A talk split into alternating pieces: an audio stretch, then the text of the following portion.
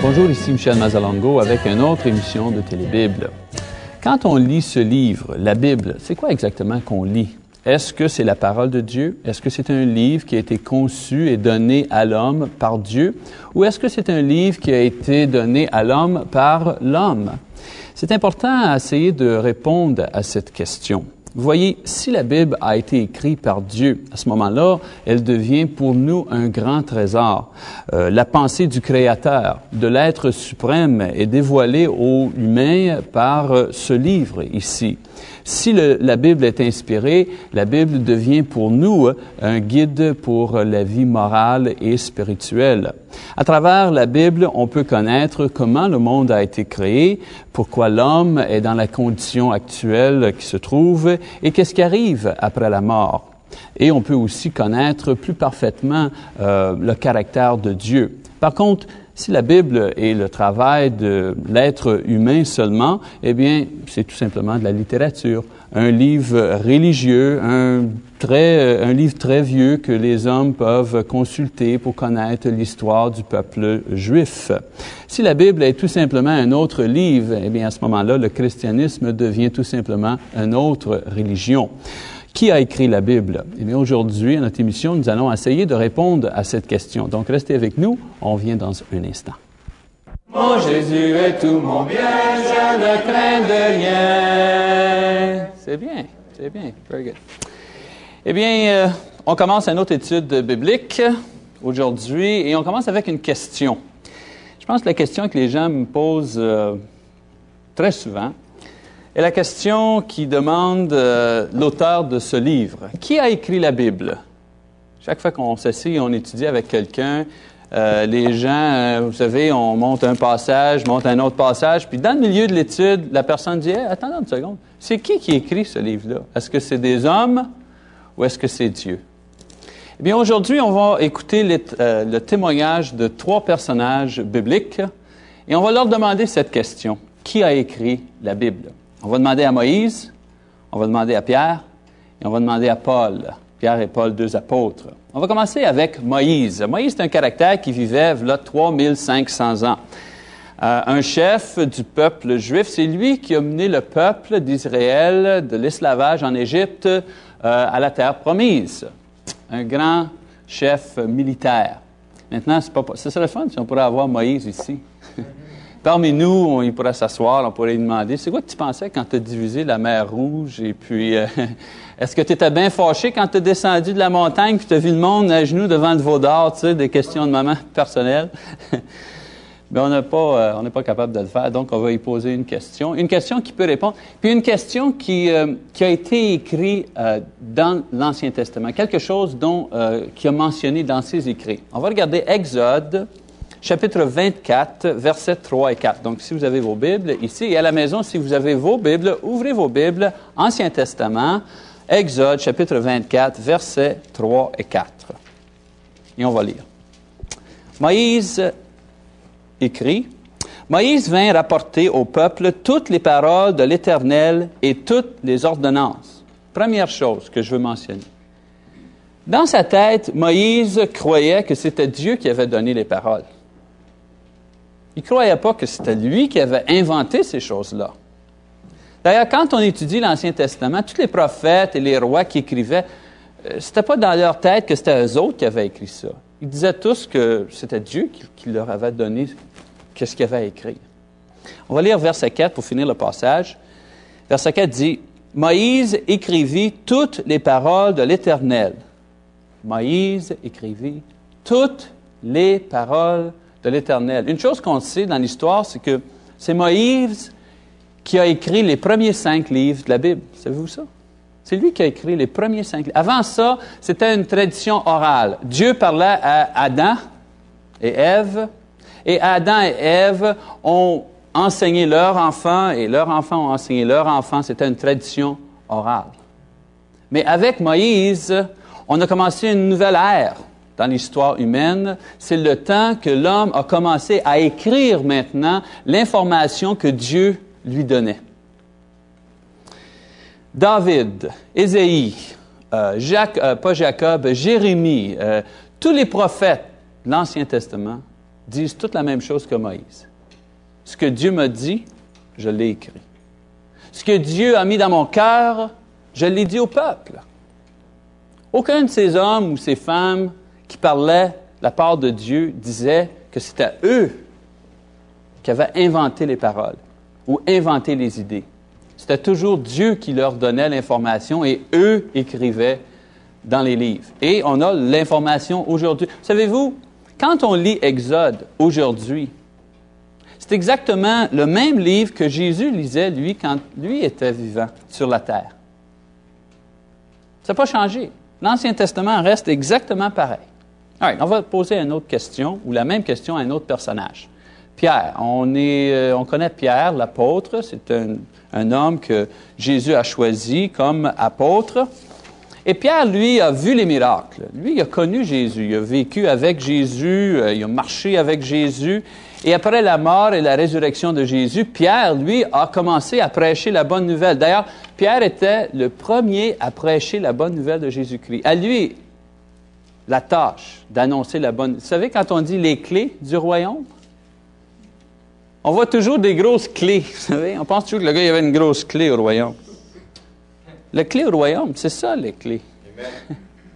C'est la clé qui ouvre la porte, qui laisse rentrer le monde dans le royaume de Dieu. Pierre, il n'était pas plus important que les autres apôtres. Mais à lui a été le euh, c'est lui qui, autrement dit, qui a reçu le privilège d'annoncer le premier la bonne nouvelle avec les clés. Mais les autres apôtres avaient le même droit et le même privilège. C'est pas juste Pierre qui prêchait l'Évangile. Ah, ben si on veut parler à Pierre, on va aller voir dans la lettre que Pierre a écrite. Deuxième Pierre. Lorsque Pierre prêchait l'Évangile, il y avait beaucoup de, beaucoup de jeunes églises qui écrivaient à, Pierre pour avoir de l'information au sujet de l'Église. Et Pierre, lui, écrivait des lettres aux églises pour leur donner de l'information. Et aujourd'hui, on a deux de ces lettres, deux de ces épîtres. Dans la deuxième épître, chapitre 1, versets 20 et 21, Pierre nous parle au sujet de la Bible. Il dit, Avant tout, Sachez qu'aucune prophétie de l'Écriture ne peut être l'objet d'interprétation particulière. Maintenant, réalisez une chose. Pierre parle à qui? Parle à des chrétiens. Et Pierre parle à des chrétiens au sujet de quoi? Au sujet de la Bible. Écoute, euh, les chrétiens lisaient les lettres, les chrétiens lisaient l'Ancien Testament, tout ça, et se posaient la même question. Qui a écrit ce livre?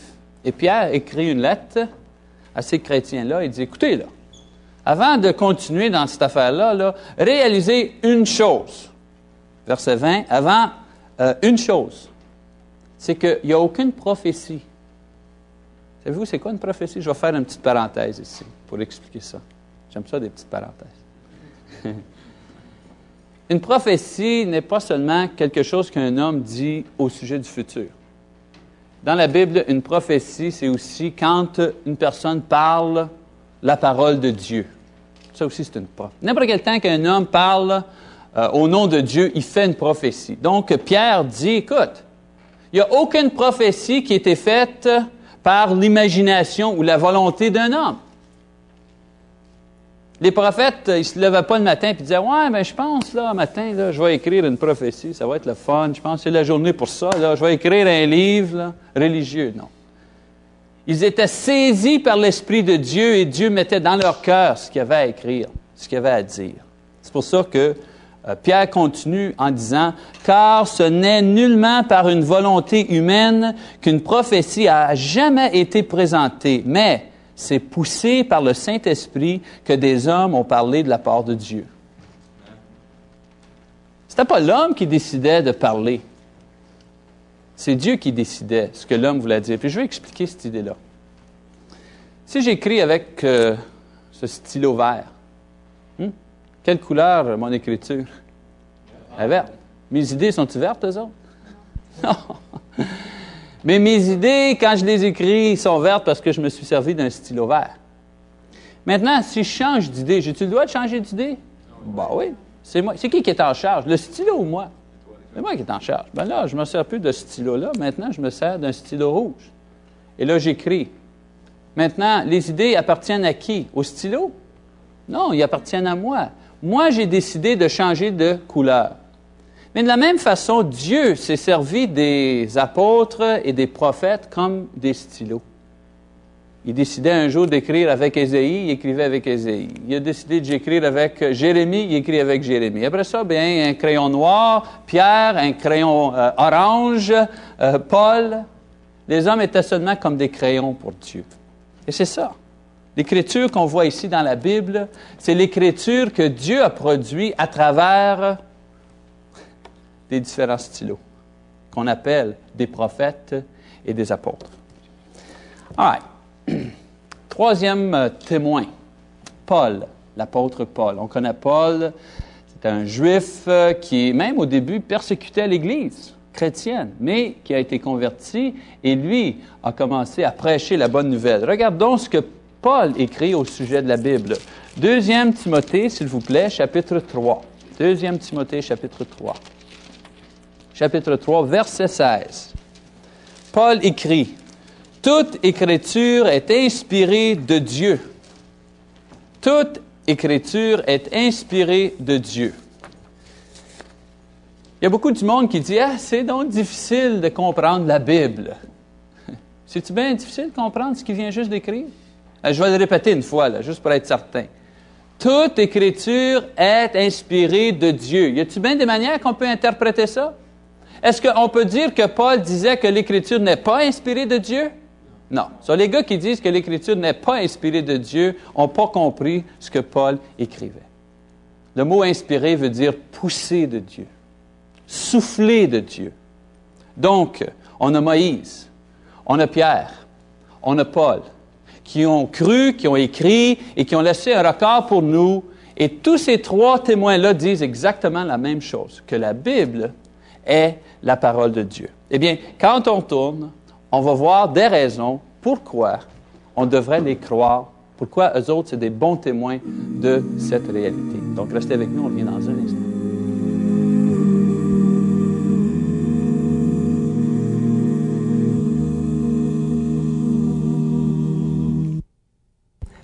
Bonjour, ici Michel Paquette avec la question biblique pour aujourd'hui.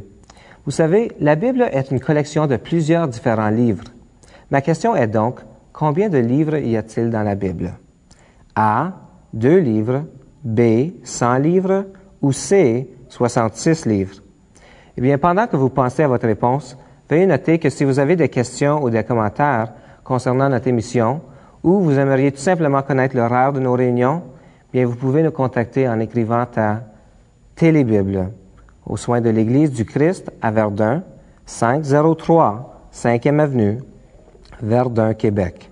H4G 2Z2. Alors, combien de livres y a-t-il dans la Bible? La bonne réponse est C, 66 livres, 39 dans l'Ancien Testament et 27 dans le Nouveau Testament. Comptez-les par vous-même pour être certain et n'oubliez pas d'être avec nous la prochaine fois pour une autre question biblique.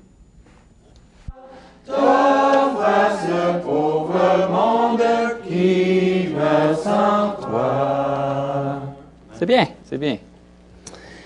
Eh bien, on essaie de répondre à la question qui a écrit ce livre? Et on a posé la question à Moïse et à Pierre, l'apôtre, et à Paul, l'apôtre. Ils ont tous dit la même, réponse. C'est Dieu qui a écrit ce livre.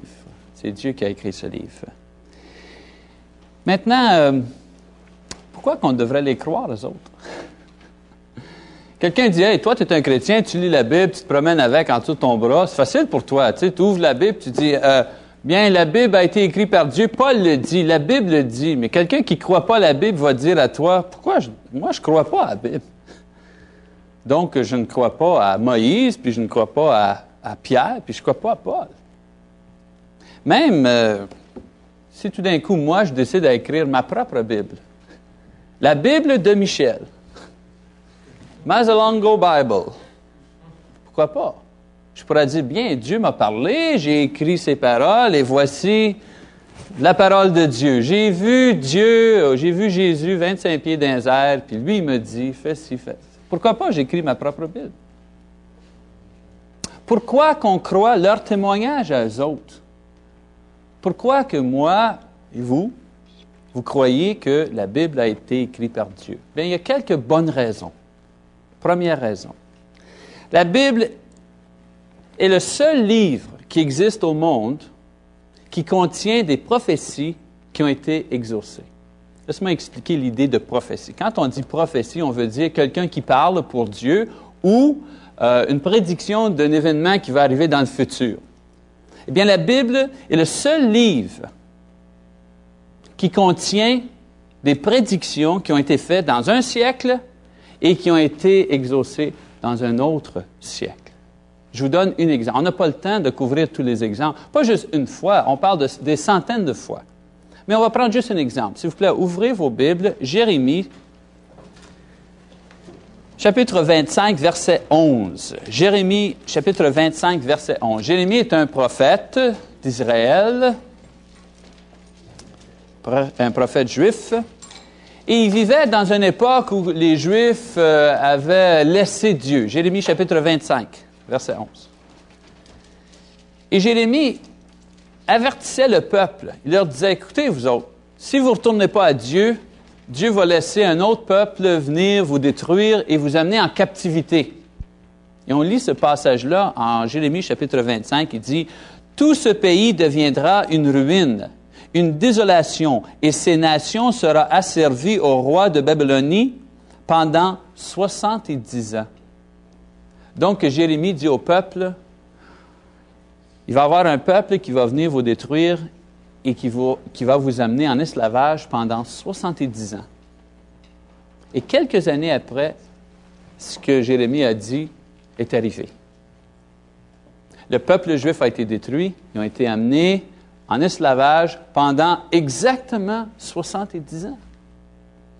Maintenant, c'était juste une fois que ça arrive, juste une prophétie, quelqu'un dit, oh, bah, lucky break, tu sais, c'est lucky son affaire. Il est chanceux. L'auto-prophétie, prends ta chance.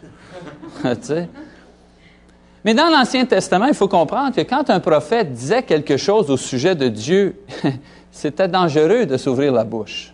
Tu veux être prophète? Pas de problème, on donne ta badge de prophète. Tu ouvres ta bouche puis tu parles pour l'Éternel. Mais si ce que tu dis n'arrive pas, n'arrive pas exactement comme tu le dis, es mort. il y avait la manière, aux autres, de trier. si tes prophéties n'étaient pas, le, pas exaucées à 100% tu perdais ta vie. Je me demande ce qui arriverait aujourd'hui si on faisait la même chose avec les prophètes modernes. Il en manquerait une coupe, je pense. Il y aurait moins de programmes de TV. Il y a d'autres prophètes qui ont fait des prophéties, pas juste quelques années. Comme Jérémie, lui, ça s'est passé à peine une vingtaine d'années après. Il y a d'autres prophètes qui disaient des choses qui étaient pour se passer des centaines d'années plus loin. Un de ces prophètes, Isaïe, s'il vous plaît, Isaïe, chapitre 53. Lui, Isaïe est intéressant parce que En chapitre 53 d'Ésaïe, on voit non seulement l'image de Jésus-Christ qui viendrait peut-être 600 ans après, mais on voit aussi la raison pour laquelle Jésus euh, sera condamné.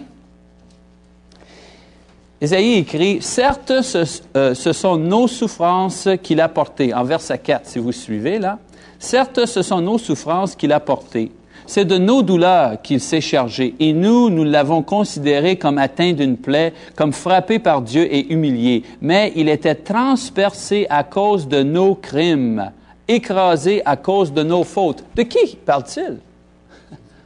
Il parle de Jésus, c'est clair. Qui, dans toute l'histoire du monde, dans toute l'histoire du monde religieux, qui a été transpercé pour les péchés des autres?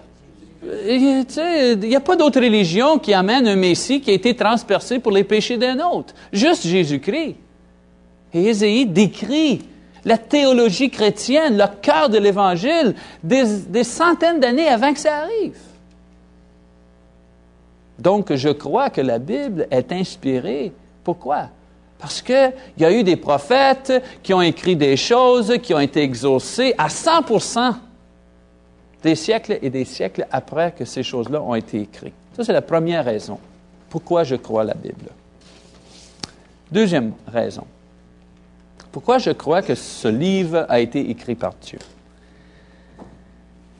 C'est le témoignage de ceux qui ont connu Jésus.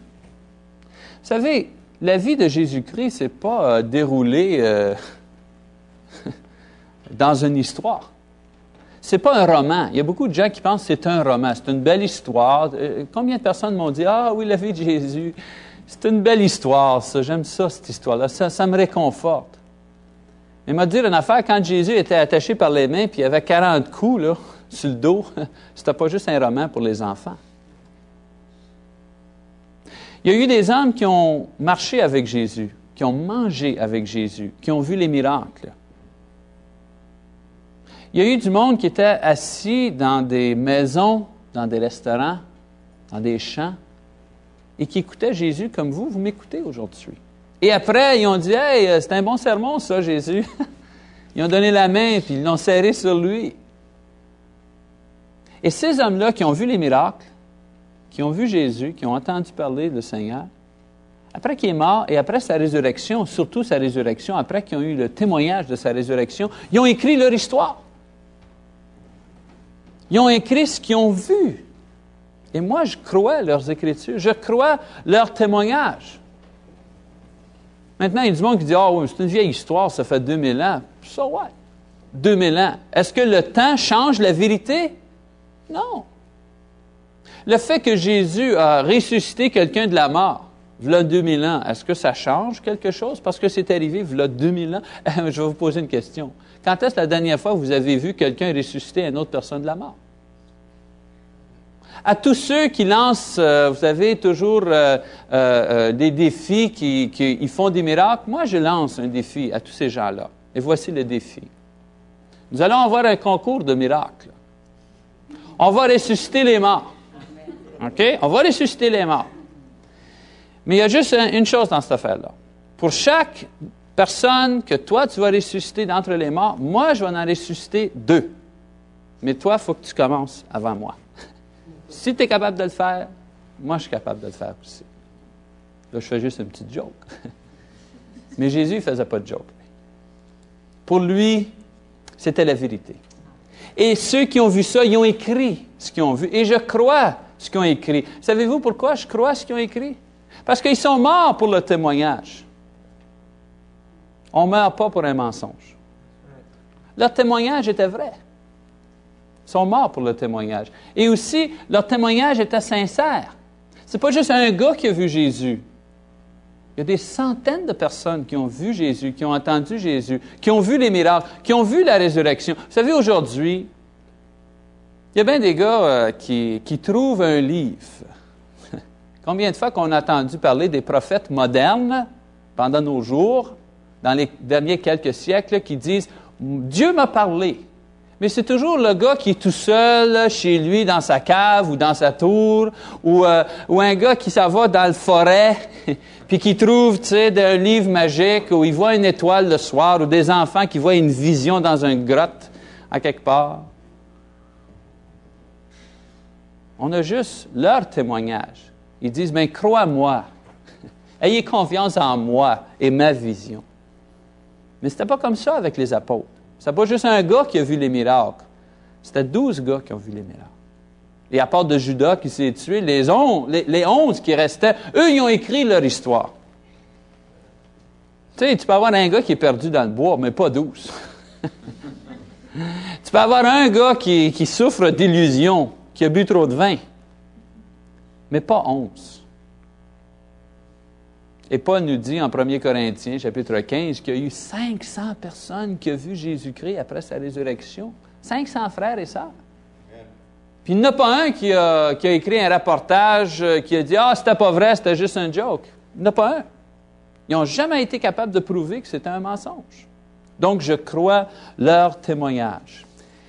Et la troisième raison pour laquelle euh, je crois que ce livre a été écrit par Dieu, qui a une source. Euh, divin, divine, c'est l'impact que ce livre a eu sur le monde.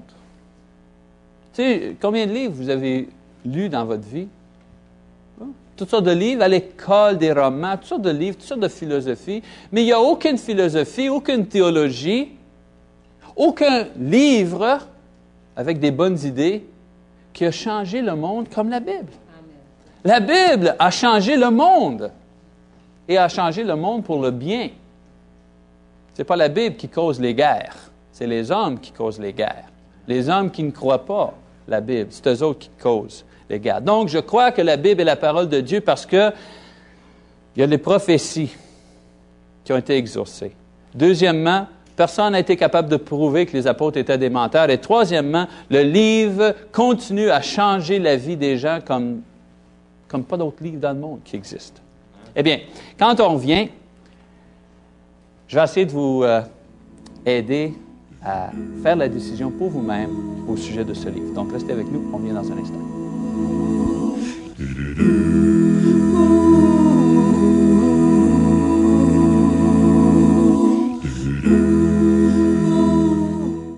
Eh bien, c'est tout pour aujourd'hui. J'aimerais tout simplement résumer quelques points que nous avons étudiés en classe.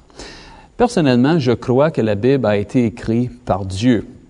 Et pour certaines raisons. Premièrement, il y a la question de prophéties qui ont été réalisées. Les prophètes, des centaines d'années avant Jésus-Christ, ont décrit euh, des événements euh, et plusieurs siècles plus tard, tous ces événements-là ont été accomplis parfaitement. Je crois aussi que la Bible a été inspirée parce que je, je, vois le témoignage oculaire des apôtres dans le Nouveau Testament. Eux ont vu Jésus, ils ont décrit ses miracles, sa vie, sa mort et sa résurrection, et je crois à leur témoignage. Finalement, je crois que la Bible est euh, inspirée de Dieu parce qu'elle a eu un impact moral et philosophique euh, dans le monde et surtout euh, dans ma vie personnelle et dans la vie de les chrétiens que je connais et que je, qui, qui me racontent leur histoire chaque jour. Eh bien, la meilleure manière pour vous à décider cette question, c'est de lire la Bible pour vous-même. Et je vous invite à faire ça, même commencer aujourd'hui. Eh bien, c'est tout pour cette semaine. On vous invite d'être avec nous la semaine prochaine pour une autre émission de Télébible. Au revoir.